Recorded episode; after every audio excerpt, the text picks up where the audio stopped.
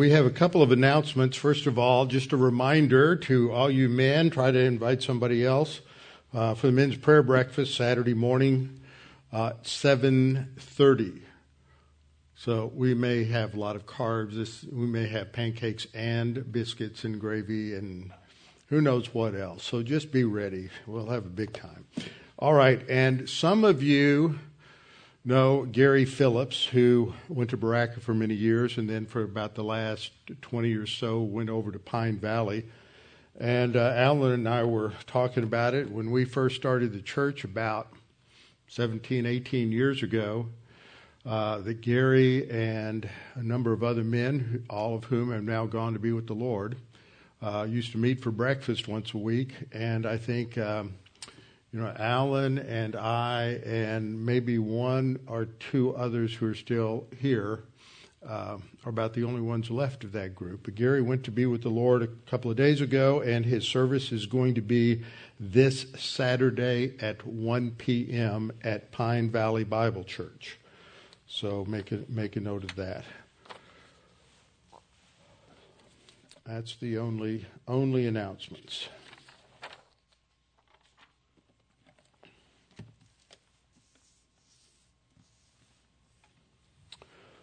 Trust in the Lord with all your heart and lean not on your own understanding. In all your ways acknowledge him, and he will direct your paths.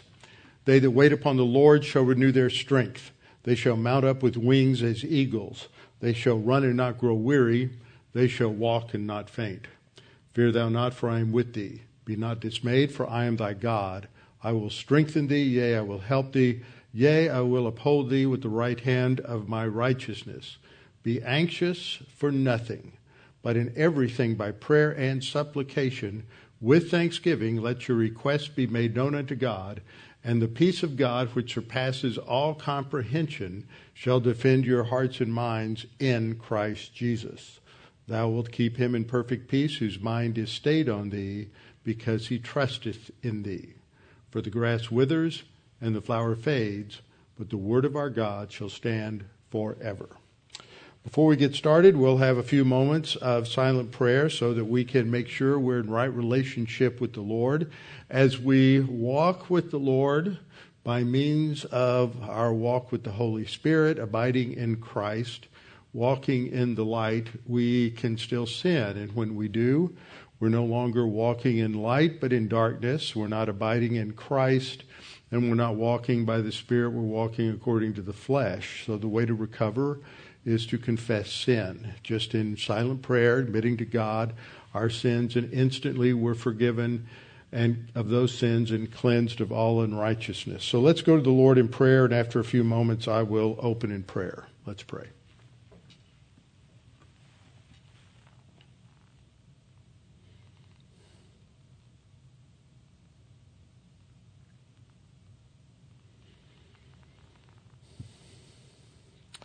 Father, it's a great privilege to come together to be with other believers, focusing upon your word, desiring to learn your word, to partake of the unadulterated milk of the word that we may grow. Father, it is our desire to grow and mature spiritually, that we might live to serve you and that we might do it in a way that glorifies you and honors you. And Father, we thank you for your word, and that as we study your word, it just creates a further and further hunger for truth, for your word.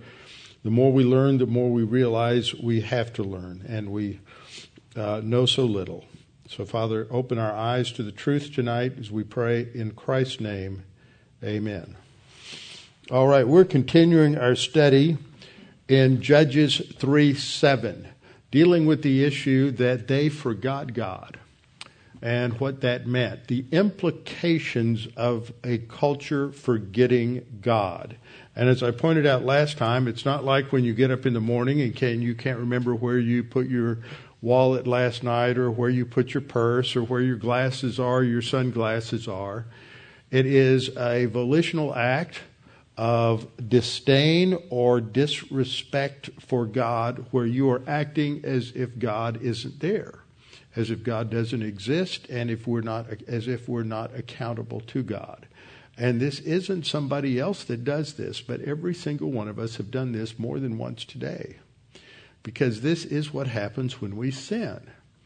And that is, uh, it may not be as significant or serious as going after the uh, Baals and the Asherah, but it is just as spiritually rebellious. And that is what we are studying in this passage. So we have gone through the first section through verse 6, and now we're looking at verse 7 and its implications. For this is laying the groundwork for our the introduction of our very first judge, Othniel. And so we see that the, this whole story here in Judges is a focus on how a nation, how a culture, how a people turn from God and become paganized. And it doesn't just all happen overnight, but it takes a process. And with each successive generation, it just gets uh, worse, and the consequences are more profound. Verse 7 reads And the sons of Israel did what was evil in the sight of the Lord, and forgot the Lord their God, and served the Baals and the Asher, Asherahs should be. Asherot the OTH is just the Hebrew uh, plural, feminine plural. So it should be Baalim and the Asherot, or it should be the Baals and the Asherahs, one or the other, but keep them both in English. I don't know why translators do something like that. Uh, reminded me of something I learned today that we'll get back to. We'll come across it eventually, but I learned a new grammatical term today. Uh, I'm going through, uh, I've mentioned this a few times, I'm taking a first year Hebrew course. And it's amazing, and it's teach, taught by an Israeli. And it's interesting the things that you forget because you learn all little rules and everything in first year. But I, every now and then I pick up some real insights and for years, I have made the point that in Genesis 2:17, when when God says to Adam that in the day that you eat of the fruit of the tree of the knowledge of good and evil, you will surely die.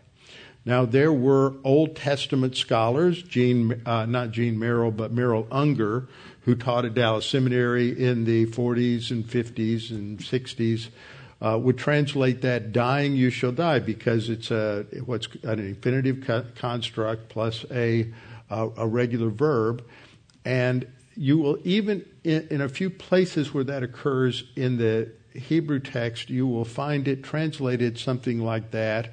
Going, you go, you went, or something like that, where it puts an ing on the first use. What it is in the Hebrew, it takes two words. One's an infinitive construct of the same word, and then that word is in a main verb.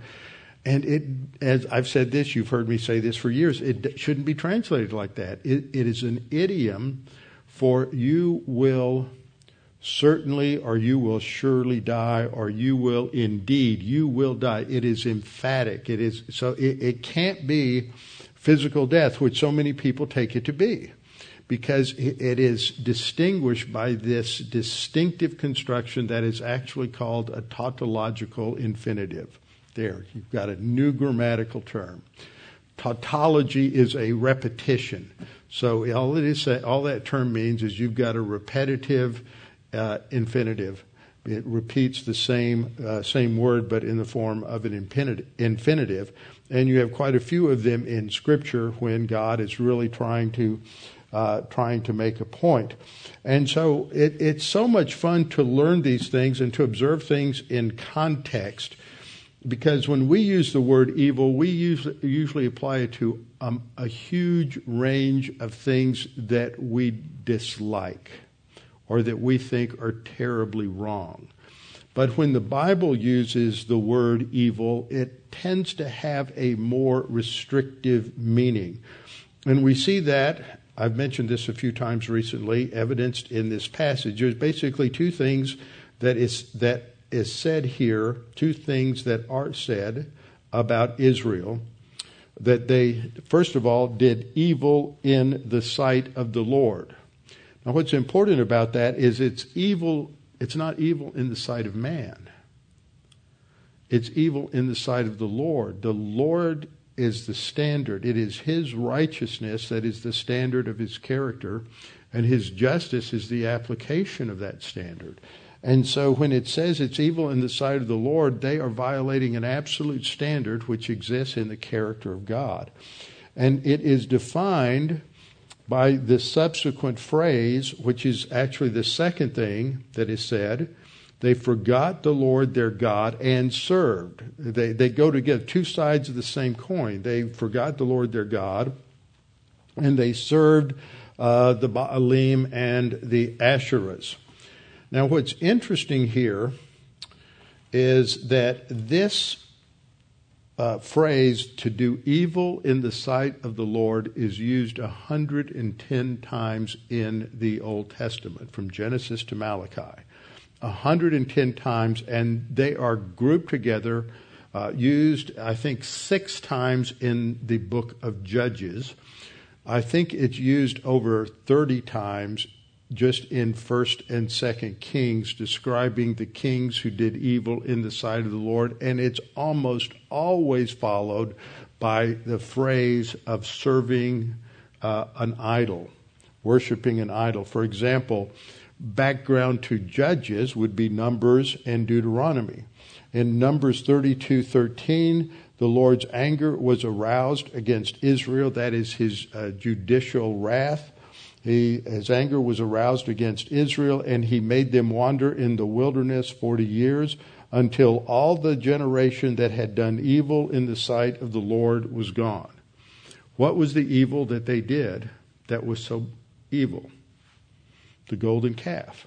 It's idolatry and what flowed from that idolatry. And that wasn't the only example of idolatry that occurred uh, during the, the wilderness years in Deuteronomy 4:25 which is in the as we looked at last time I mentioned this it's in the historical prologue of Deuteronomy showing that the commands of God are not divorced from real history. We'll talk more about history tonight but the commands of God are grounded in history. They're not just uh, some sort of autonomous uh, ideals hanging out there in Plato's cave.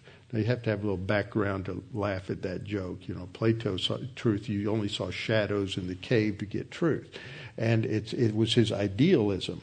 Um, in Deuteronomy 4:25, when you beget children and grandchildren and have grown old in the land and act corruptly and make a carved image in the form of anything, and do evil in the sight of the Lord your God to provoke him to anger so what it, the context is is a warning all through Deuteronomy 4, 4, 5, and 6, a warning against idolatry. And at the end of uh, Deuteronomy, uh, for I know that after my death you will become, here's Moses prophesying. He knows what they're going to do. You will become utterly corrupt and turn aside from the way which I have commanded you. And evil will befall you in the latter days because you will do evil in the sight of the Lord to provoke him to anger through the works of your hands. And so there are a number of different places throughout um, throughout the scriptures, throughout the Old Testament, that define this evil as serving these false gods or continuing in the sin of Jeroboam, the son of Nebat. That's that's just the chorus all the way through the uh, uh, telling of the, the stories of the kings of the north. After Jeroboam, remember, he set up a golden calf in Bethel, and then he set up another golden calf in Dan and set up a place to worship the golden calf there. So the sin of Jeroboam, the son of Nebat, was idolatry, was worshiping uh, the golden calf. And, but there's two places. I looked through all 110 uses, and there's one place where it's a little different, but it still relates to idolatry. It's not physical idolatry, though, it's an idolatry of the soul, where we are worshiping ourselves, putting ourselves in the position of God, and then making those decisions. Jeremiah 18:10 uh, God saying, If it does evil in my sight, so that it does not obey my voice, then I will relent concerning the good with which I said I would benefit it. So, evil in my sight is equated and explained as uh, not obeying God's voice. To disobey God is an act of idolatry. Psalm 51 4, by disobeying God in terms of the commandment to not commit adultery, uh, David ha- confesses and he says he has done this evil in your sight. And so these tell us that ultimately uh, evil is is it may be expressed through in the ancient world uh, through these concrete, and I use that not as a like cement, but I'm using it in in contrast to abstract, uh, concrete idols of wood, stone, or metal.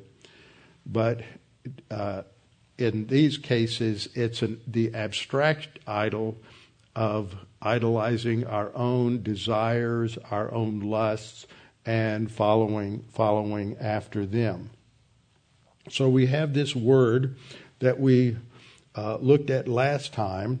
That is the word shachach, that means to forget, to ignore, to not take into account something or to intentionally disregard, disdain, or reject God. And this is a very, very strong statement because th- to do this, a person has to go into a certain amount of self deception to forget God, to forget what God has done in the past, to think of what happened psychologically there at the base of Mount Sinai when the Israelites are following Aaron and he builds a golden calf and says, This is the God who brought you out of Egypt. They have just been, just two or three weeks before this, they have been slaves in Egypt and they were observing all of God's miraculous judgments against Israel and the parting of the Red Sea and now they are saying that it is this golden calf who did it.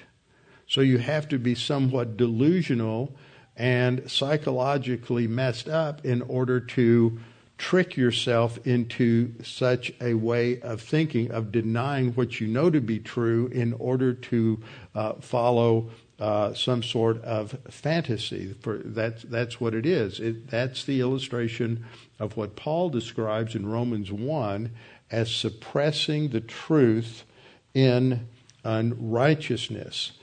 And to fully understand that, we have to understand it in light of a previous similar statement in Judges uh, 2 7 and 2 12. 2 7 is positive.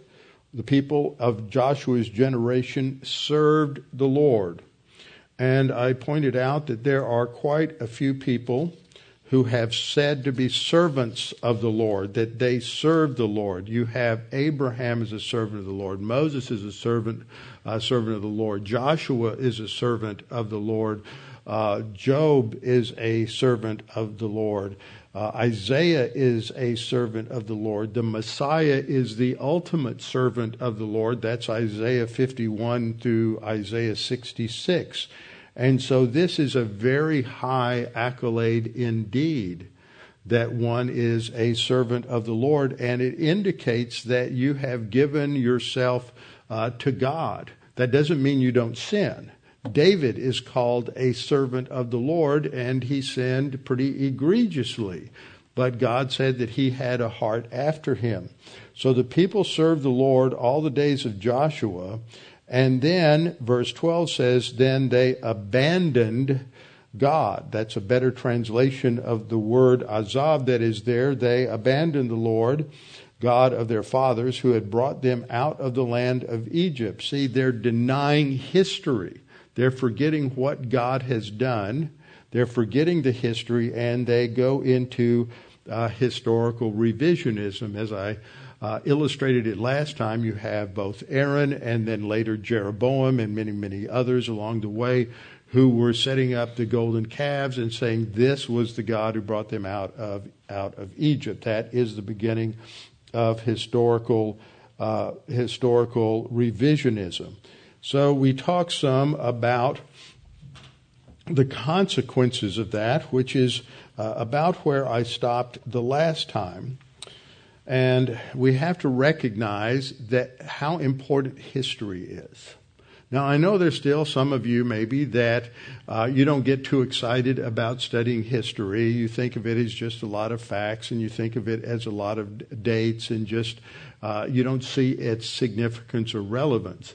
But I can't tell you, and some of you have the same experience, how many people over the years have told me how they hated history until they became a believer and until they became interested in the Word of God. And then all of a sudden they realized that history wasn't just this random collection of facts and dates and information, but it was telling the story of God's plan in human history. And all of a sudden it became interesting. They wanted to know because the prophecies of the Bible are all about historical events that actually happened, especially when you get into the prophecies of Daniel. And you want to learn about, well, who are the Babylonians? And who were the Medes and the Persians, and who are the Greeks, and who are the Romans, and you need to learn all that in order to appreciate what's going on in the Gospels. And then uh, after that, if you get uh, interested in history after that, then it wakes you up to the importance of the history of Christianity and church history because that is the continuation of the story that ends uh, at the end of the book of Acts. And so it's important to study history because history is what it grounds everything. Once you start denying history or rewriting history, the result is that the, that always goes with that is the loss of truth. And once you lose history and you lose truth, you lose God because you have abandoned God in the process. And that's ultimately what happened uh, by the mid 20th century, and that became known as the God is dead theology. Uh, they weren't saying what you think they're saying. When they said God is dead, they weren't making a metaphysical judgment that now God has died. They were making a cultural evaluation that God was had been forgotten by the culture, and God, God was, it was as if God was dead because nobody in America cared and that was that was the essence of the God is dead. Uh, dead theology is always interesting. One of the uh, foremost promoters of that was a Harvard theologian by the name of Paul Tillich, who was quite well known back in the 50s and 60s, very, very liberal. When he died, they discovered that at the time he had one of the largest collections in, of pornography in the world. See, this kind of thing goes together. You forget God, then you have no basis for truth, you have no basis for morality, you have no basis for ethics except whatever makes you uh, you happy. So when we forget God, then in essence we're just uh, canceling uh, the past. And we have to recognize history is that which informs almost all of the other disciplines. You can't study uh, English literature unless you have a grasp of history. And I've mentioned mentioned this before that when I was in um, when I was in in college, I had one last course to take because I actually had two majors and two minors, and I had one last course. If you're if you want to be a teacher in the state of Texas, I don't know if it's still true or not, but back then you had to have a double major. So I had a lot of hours in English, so I thought, well, I just have to take a couple more courses and then I can I can get my teacher's certificate and graduate, which I did. So that summer I had one last course and there was a Dr. Wyatt who was teaching it and she was probably in her 60s, which isn't that old anymore. And white hair and people told me, you know, I heard all these negative things about her. Now I realize why. Because the people that were negative were people who had already been infected by the uh, postmodern, the, the nascent postmodern movement that was impacting America in the 60s with the hippies and everything else. And people were just subjectivizing poetry so that it meant whatever you wanted it to mean. And up to that time, I would sit in classes in high school and college and I would hear all these interpretations of, of, uh, of poetry, and how, how, do they get that out of out of what's written there? I, I was just lost. But she believed in a literal, grammatical, historical interpretation, and so we learned all about uh, the Lake District, where Wordsworth would go, and Coleridge, and uh, other uh, early British uh, poets, early 19th century British poets. And all of a sudden, everything made sense. She would talk about what they were going through in their life at the time that they wrote a particular work and what that meant. And, and it came alive because she was interpreting poetry just like I interpreted the Bible.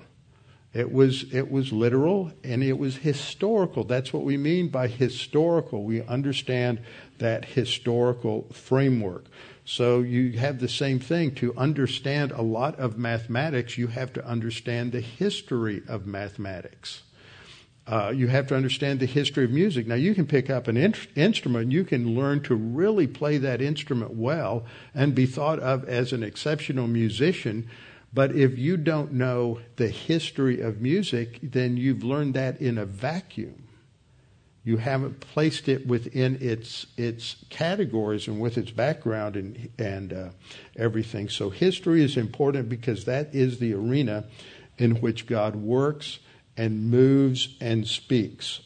And God is the one who acts in history. You look at Buddhism, you look at Hinduism, you look at Islam, you look at Mormonism, you do not have a God who works in history. In fact, if you look at, at Mormonism, you can't find any of the places in the Book of Mormon on the earth today.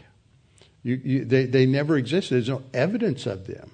But you go, go to the Bible and you see all of these places, and we haven't found all of them, but we have found a huge number of those locations. We know exactly where Jesus walked. About 50 feet down from where you're standing when you're out there by the uh, Western Wall because that's how much sediment has collected over the years. And you stand there and you go into the uh, uh, Temple Mount tunnels that are there, and you go down a few layers. And I had the privilege on one trip uh, about 10, 8 or 9, 10 years ago where we went down about, walked downstairs about four levels to get down to the very uh, ground level where, uh, which was first century uh, Jerusalem. But, you know, when you're walking around now, you're walking around about 30 or 40 feet above the, the streets where Jesus and his disciples walked. But we can point to that where there's evidence. You can go to Capernaum, you can go to uh, Magdala, you can go to Bethsaida and you can see these places.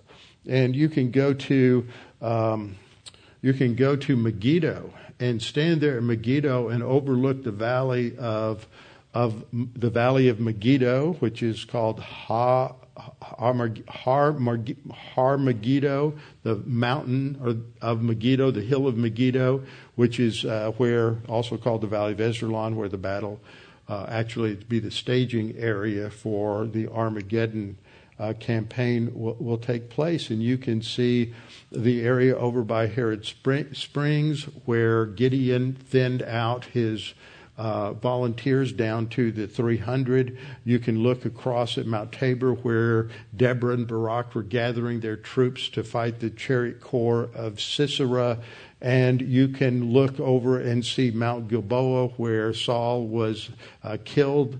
Our, Saul was fighting the Philistines and he committed suicide at the end so they wouldn't take him alive.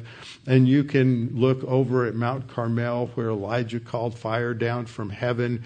And you can look down to the Kidron. We'll study about that when we get to Judges chapter 5 and, and Deborah's uh, hymn of praise where she says it became a rushing torrent. God sent a flash flood that wiped out the chariot corps of Sisera and you can look down and you can see the area where uh, Sisera fled and he was exhausted from the battle and he took refuge in the tent of Sisera and he just passed out cold from his exhaustion and she found a massive a big tent peg and she drove it through his temple. But you can see all of these places, the Bible comes alive because it happened in real history. It's not something that people just made up.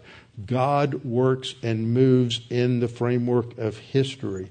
So what Judges 3 7 is telling us that this generation forgot God because they had forgotten history and they were they had forgotten all of the lessons that they had learned uh, just two generations before the deliverance from Egypt and how God parted the waters of, of the Red Sea, and they forgot the discipline that God brought on that generation in the 40 years that they had to uh, wander in the in the desert. They forgot about the miracles God performed in providing for them and taking care of them as they went through the wilderness. And so they were making things up in place of it. And that is the general uh, modus operandi of human viewpoint. It's when you suppress the truth and unrighteousness, you have to replace it with something. You have to make up other stories. That's what mythology is. It's making up other stories about how everything came into existence because you've rejected the truth. So you're manufacturing your own ideas uh, of history.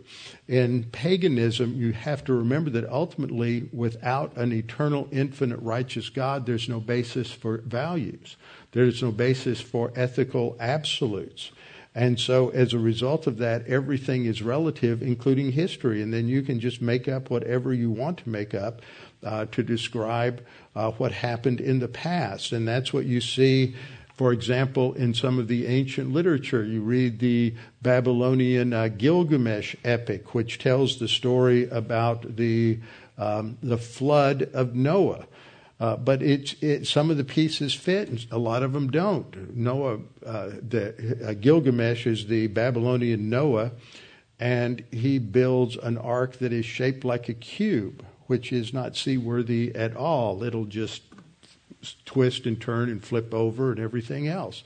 And you, but you you see certain residual ideas, such as a worldwide flood and the deliverance of one man that, that survive in a somewhat uh, distorted, uh, distorted manner. And what has been learned over the years is that if you can successfully and uh, uh successfully attack and destroy the, a nation or a culture's true history, you can destroy that culture. This happened in both the uh, in Russia when you had the Bolshevik Revolution, and it happened in China in the culture in the Chinese Revolution under Mao Zedong in the late uh, the late 40s, and it has happened several other times. It happened in Cuba. It's happened in a number of other other places. And uh, that reminds me of a little story. I think it's amusing how God works because we see the providence of God even when we would have done things differently. That I met a lady at one of my Bible conferences, and her father was an, a doctor. Uh, the family came, escaped Cuba, and her father was uh, well known and was very positive and a believer and was in this church and he had a roommate in college by the name of Fidel. Came home one day, Fidel was despondent and depressed and was standing on the window ledge about to jump to his death, but he went and saved him. Just think how history would have been diff- different. He regretted that for most of his life. So it's it's interesting, but today we have all kinds of other groups that are rewriting history. You listen to the leaders of Black Lives Matter, and the thing that we have to always remember Satan's lie. You go to Satan's lie in the garden, and what did he say? Did God really say that the, when you eat this you're going to die? He questions that, and uh, he said, "Well, it, you know, God just doesn't want you to be like Him." Well, there was truth in that when God said, after Adam and Eve sinned, God said, they have become like us, knowing good and evil. So this is uh, the, the lie. The lie, the successful lie, is 99% healthy water and 1% cyanide. The water's not going to hurt you, but that cyanide is going to kill you. And you can buy into something that is 99% true, but it's the 1% that's going to take you out. And so you find in all of these uh, different attempts to overturn governments and foster revolution, you find that there's a certain amount of truth that is there, but that truth that is there is, is controlled by the lie that is there that denies the reality of, of history. And so today we face things like the narrative from Black Lives Matter, the narrative of the 1619 Project, uh, which is being replaced. The 1619 Project, if you're not familiar with that, is this pro- project that's been developed by a lot of liberal uh, radicals in New York, in academia, who are claiming that, that this 1619 is the date that uh, that defines America because that's when the first chattel slavery came. The first slaves were brought here. And that's not, actually, it's not accurate from what I've read. Number one, that the first legal chattel that is lifetime slavery was, was filed in a court in Virginia later in the 1600s, around the 1650s or 1660s, and the slave owner was a black man. And he was filing because he had an indentured servant and he wanted to uh, make it a lifetime servitude. And so that's the first case of, um, of where it was a li- became a lifetime uh, a lifetime of slavery. So the 1619 project is histor- complete historical revisionism, rejecting the importance of the Pilgrims and 1620, the significance of the Mayflower Compact. And uh, remember, this last year, I didn't catch this in time, so I didn't cover it. I will this year. Last year, in 2020, we had the 400th anniversary of the signing of the Mayflower Compact uh, Compact and the arrival of the Pilgrims uh, in Massachusetts. This year is the 500th will be the 400th anniversary of Thanksgiving.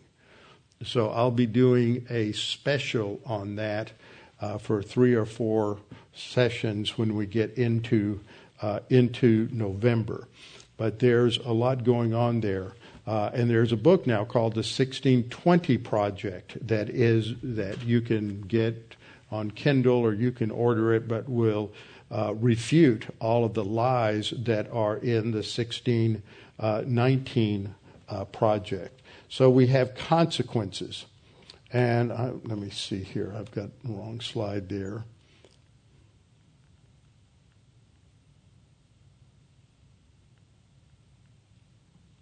Okay. Uh, what we see is several points here understanding history. First of all, that history is the uh, outworking of God's plan and the purposes of God for human history. Therefore, we have to recognize that history is not subjective. Now, are there certain ideas of history that may be subjective? Yes, there are. See, what happened in history is when you got into the late 1700s, you had, as fact, matter of fact, one of the uh, ironic uh, uh, circumstances of history is that in 1776, Immanuel Kant published the Critique of Pure Reason, which which instituted the uh, what's called the Copernican revolution of philosophy. And what that meant is up to that point, everybody, no matter how they disagreed, you could be a, a, rationalist, you could be an empiricist, you could be a mystic, but everybody agreed there was objective truth. But Kant came along and said, well, we, we don't really know things as they are in themselves. We only know our impressions of things. And so we all go, oh, well, you know, there's a certain amount of truth to that. Yeah, but there's a certain amount of falsehood with where he went with that. And that's what sucks people in is there somebody who come along and they have some little bait on a hook and oh yeah, I, I can relate to that. I understand that. Yeah, we just know things as, as we see them. And so now you don't know truth at all because you only know your perception of whatever the experience was or everything. So everybody can now uh, eventually has their own truth. And they don't really, really know truth as objective reality. It's you have your truth because you have your perception. Somebody else has their truth and their perceptions. And they'll say, well, you can't really know history because you look at all these different interpretive frameworks for history. Yes, but the problem is that there's actual things that happened with real flesh and blood people, and they wrote about them. And if you go back and do the research, that's how you do history. You don't read what other historians have said about history. You have to at some level. But you go back and you read the diaries of John Adams. You read the writings of Thomas Jefferson. You go back and you read the writings of Alfred the Great. And you read Lex Rex by uh, Samuel Johnson. And you read all of these things and that gives you their firsthand accounts from people who lived at that time. And that there were real people and real events, and you learn that there is that what they said about those things, you don't base it on somebody's else's interpretation from other times. So, history is the outworking of the plan and purposes of God for human history. Therefore, it's objective, and the events of history are rationally and cogently discernible. That is, we as Christians can hold to that because we believe there is a distinction between the creator and the creature. And this is fundamental in understanding uh, everything about the Bible is God is the creator and he is totally distinct from his creation. Whereas when you look at all of the pagan religions, God is not distinct from his creation, he's part of it. And so uh, when he's part of it, ultimately you don't have really any external uh, absolutes. And so we depict this in this manner that you have a line there that represents the hard and fast distance that is between the Creator God and His creation. And everything below the line are elements that are in God's creation, just a representative list. You have reason, human reason, you have human experience, but these are interpreted. But how, where you get your grid for interpretation? Well, it's got to come from somewhere. It either comes from the creator or it comes from something inside the creation. And if it comes from something inside the creation, the Bible has a word to describe that. It's called idolatry because you're using something to replace. It's an, maybe an idea, maybe a framework, but it's, it's replacing the Creator God who has revealed to us what is going on. So we have scientific data, we have historical events, we have values, morals, we have feelings and impressions and intuitions but as a believer, we understand that everything below the, the line is created by the Creator, and therefore He defines it and He explains it. And we have to go to the Scripture to understand how to interpret the details of life. People who interpret on the basis of their feelings are making uh, idols out of their out of their feelings and out of their emotions. So God is the creator, and He tells us, because God created everything. If you just think about your, your own body, you think about your cells, you think about the DNA, you think about the uh, genetic uh, makeup that, that is all embedded, all of the co- coding that is embedded in, in your body. That's why David says we're fearfully and wonderfully made that all of that is there, and, and God oversaw all of that. It's not accident, accidental. It's not something that is just purely random. And that we're told that we're created in the image and likeness of God. So therefore, we have value and meaning because we're in God's image. We are created with a purpose from God to represent Him on the planet. Now, we recognize that sin corrupts that, that image. But that doesn't destroy the fact that we have value above and beyond the rocks and above and beyond the uh, single cell uh, amoebas or above and beyond the more complex life forms. None of them, they may have life and soul life, which is said in Genesis 1, but they're not in the image and likeness of God. That's what distinguishes us from everything else and what makes gives human beings value and importance. And therefore, when we look at history, it has value and importance because it's the story of God's image bearers. And we're to learn from it, and it gives us significance. So, what happens if we deny the Creator?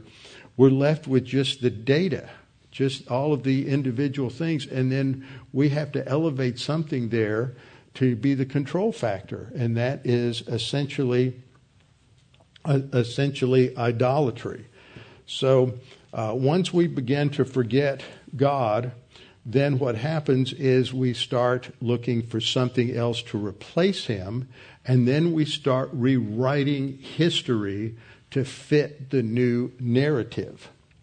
Second point is that since history is the objective arena within which God operates, that means it's real time, it's space time history these things truly occurred the way God tells us they occurred or the way somebody else tells us that they occurred. It's, it's real events, and God operates within that.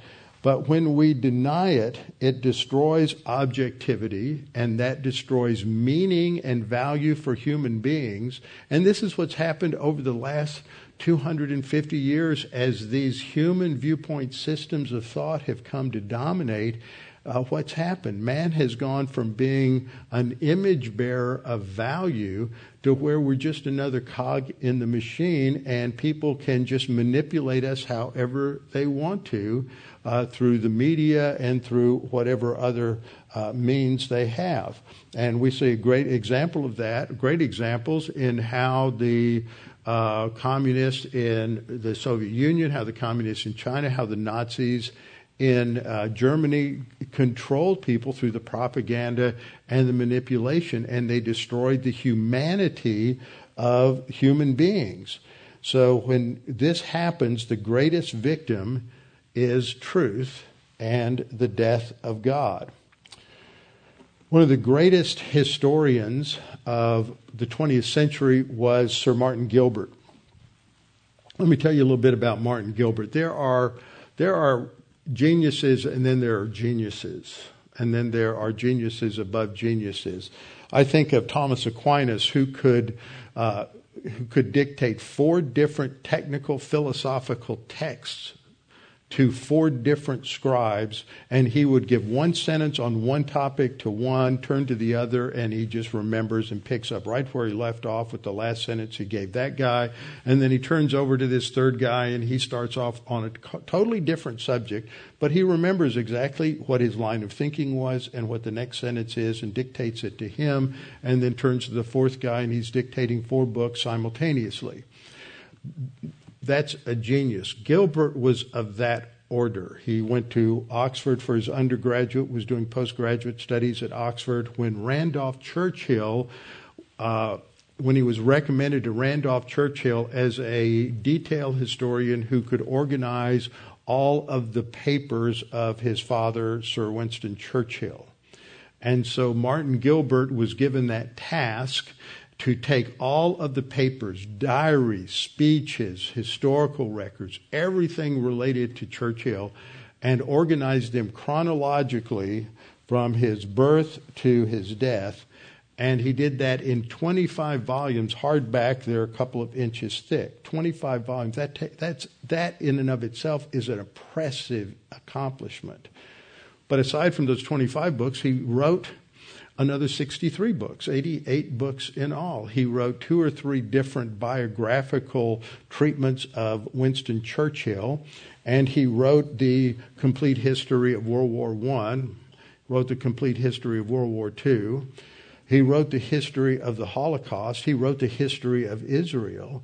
He produced uh, at least five or six atlases that are about a quarter to uh, a half an inch thick that have from 200 to 315 maps in them. Uh, the Routledge Atlas of the Holocaust. You didn't know you could come up with 315 maps of the Holocaust. He's got the, the history of Israel in maps. He's, he's created, he had two or three different books all related to uh, uh, Jewish history. Atlas is related to Jewish history. And it goes on and on and on. You can just uh, search his name as an author on Amazon, and you'll see just how does anybody pr- have that level of production in the detail. I mean, these are not 200 page dime novels or 95 cent, 50 cent novels. When I was a kid, I had a had a uh, paper route, and I'd get you know, I'd get, or I was cutting grass, I get paid 50 cents for cutting the yard, and I'd go down to the bookstore and buy a 50 cent novel. I'd come home and read it, and the next day I'd cut another yard, I'd get 50 cents, I'd go down to the store and I'd buy another 50 cent book. And these were all about 180 pages. You know, these are 300, 400, 500 page books with where a third of the book is footnotes. That's remarkable. This is what he says. On the tomb of the 19th century church historian, Bishop Mandell Creighton, are inscribed the words, He tried to write true history. Now, in 20th century and 21st century America, that's, they would scoff at that. There's no such thing, they would say, as true history. But Sir Martin Gilbert says, like the bishop who was a member of my own college at Oxford, I believe that there is such a thing as true history. You can find it, things actually happen, but that has been rejected today. So, my third point here is that with God, thus with God and objectivity removed, the vacuum is filled with subjective impressions and feelings created and imposed by man upon creation. That's what happens when you suppress the truth in unrighteousness. And what does Paul go on to say next? And they worship the creature rather than the creator, thinking themselves geniuses, they became fools, worshiping the creature rather than the, the creator. So, this is what happens. You impose this on man. Uh, I mean, you impose your own views, your own subjective feelings upon creation. And this is what has happened in liberal theology. Uh, coming out of the Enlightenment, they realized that the way, only way to destroy the Bible was to negate its history. If it's not historically accurate, then everything falls apart. That's why Genesis 1 through 11 has always been attacked, and the historicity of the Gospels has always been attacked. And so the way you do this is you just impose your ideas on, on the text. And that's exactly what's happening with the Israelites at the time of the judges. They're forgetting God. Fourth, by destroying history and objectivity of, and the objectivity of meaning in history, you destroy man. By that I mean you destroy humanity.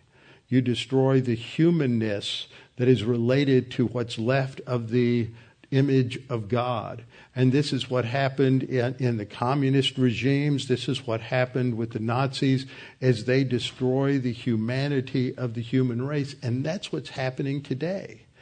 I, I think you can see a lot of this in the, the manipulations that occurred and all of the lies and propaganda that took place during the COVID pandemic.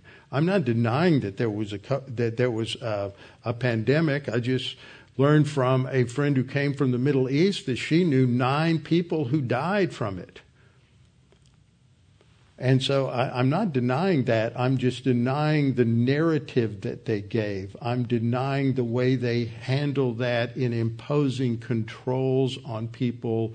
We've never had that level of control imposed on people worldwide. This is extremely uh, dangerous. But if you don't have a God on the throne who controls things, then man has to control uh, everything. There's an ancient Chinese proverb that says that a country that is absorbed with the present ignores the past and it will destroy their future. ignoring history is extremely dangerous in rewriting it.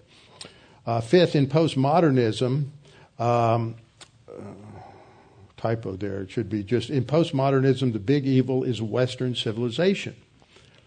So Europe uh, is denigrated and all other cultures are elevated so that you had multiculturalism. All the cultures are equal, whether you were an Aborigine in Australia or whether you were uh, sacrificing infants in the ancient Middle East or whether you were uh, living in a Stone Age culture in Irian Jaya, all cultures are equal. But see, that changed with the critical social justice worldview. Now, if you're white, you're evil. By definition, you are a racist because you don't believe their narrative of their made up history. That's what it comes down to. It is much more insidious than anything that we have had uh, come along to attack our society, our culture in uh, I think in history. It is setting the stage, I believe, for what will happen uh, after the rapture. I don't know when the rapture is going to occur, but this is just another thing that is being laid down to prepare people for, for the rapture. And so, what they're doing with this critical social justice uh, worldview by dividing people up uh, and making all white Europeans racist is that they are creating uh, division, hostility, distrust, uh, uh, suspicion. And this is the same methodology that was followed by the Bolsheviks in uh, Russia and by the communists in China in order to break down the unity of the civilization and get people angry and hating each other because of the old adage divide and conquer. And so once you create division and suspicion in a culture, then it is easy to attack them. Sixth point historians locate the ultimate cause of uh, cause in, of history inside history, not outside. By this, uh, I mean it's the, they will say the ultimate cause of history is economic. The ultimate cause of history is politics or the ultimate cause of history is war or trade or weather. And so you have all of the ecological uh, theories that are going on. But all of these deny the sovereignty and the providence of God. That God is working, He controls history, He controls the environment, He oversees politics.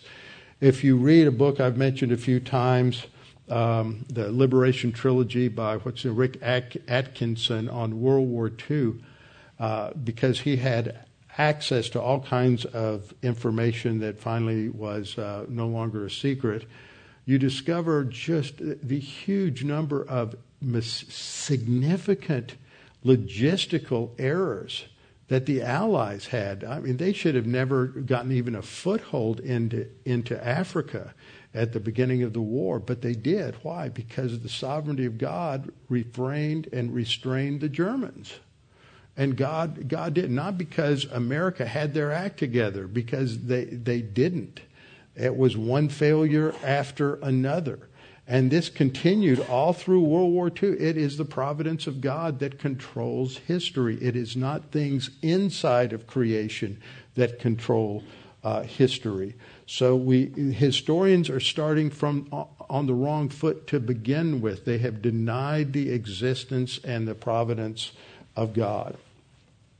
So what's happened is we have exchanged the historically active, objective God of the Bible for the emotionally energizing, exciting God, lowercase, the self, of postmodernism, an idol of our own feelings, emotions, and whims.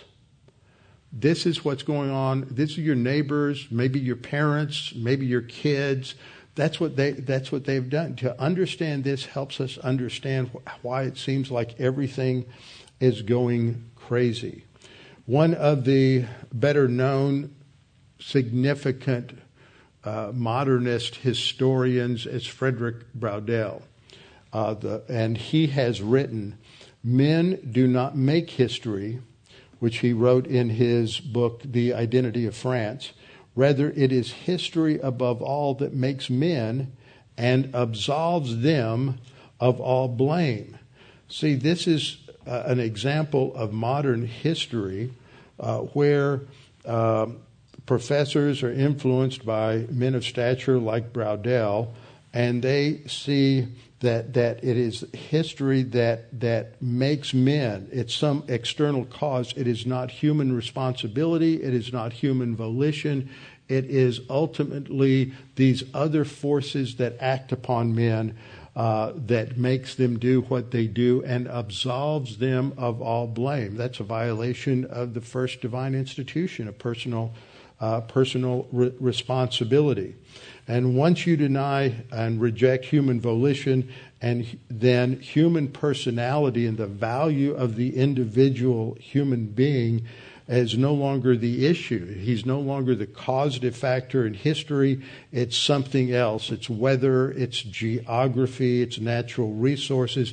And I'm not saying they, they don't play a part, but it is the overriding hand of God that rules in human history, not these uh, factors that are part of, of uh, God's, God's creation. And so all of this takes us to that passage I've mentioned several times, Romans 1 18 to 22. And I just want to close by, by reading this. Romans 1:18 says that the wrath of God, that is God's judgment, God's justice against man for violating his righteousness, the, the wrath of God is revealed from heaven against all ungodliness and unrighteousness of men who suppress the truth in unrighteousness. It is the who suppress is describing the men who are uh, the recipients of this divine judgment. Why? Because what may be known about God is manifest in them. Intuitively, every human being is created with the knowledge that God exists. And he, when he becomes aware of that, that's what we call God consciousness. And it may be when they're two years old, maybe when they're five years old, maybe when they're 15 or 20 years old. It's going to be different depending on the culture, the family, the circumstances, the situation. You take a kid, you've heard me use some examples. You take a kid to uh, Good News Club uh, every week, and by the time they are uh, two or three years old and they've heard the gospel a hundred times, they're going to ask their mother, well, why can't I be saved? You ask all the other kids. And I uh, was uh, talking with a man who does programming, Dan, uh, down at, um, uh, some of you have met his parents. I can't remember their name now, but they were the CEF directors here in Houston and worked with us when we were uh, developing CEF things. And he heard his mother uh, giving good news, teaching good news clubs, giving the gospel. And when he was uh, two to three years of age, he trusted Christ as his Savior. But that's a different environment than somebody who grows up in a secular pagan home and never hears the word God except something that is said in vain, some profane, profane statement. So, this verse tells us that God is manifest in everyone. You're not witnessing to anybody, no matter how hard the shell is, they know deep down, and God the Holy Spirit can use that. Uh, so all you have to do is be faithful in explaining the gospel the best you can because God the Holy Spirit's the one who makes it clear and who is going to be convicting them. Verse 20 says, For since the creation of the world, his invisible attributes are clearly seen, being understood by the things that are made, even his eternal power and Godhead, so that they are without excuse. Every human being is without excuse because God says they knew it internally.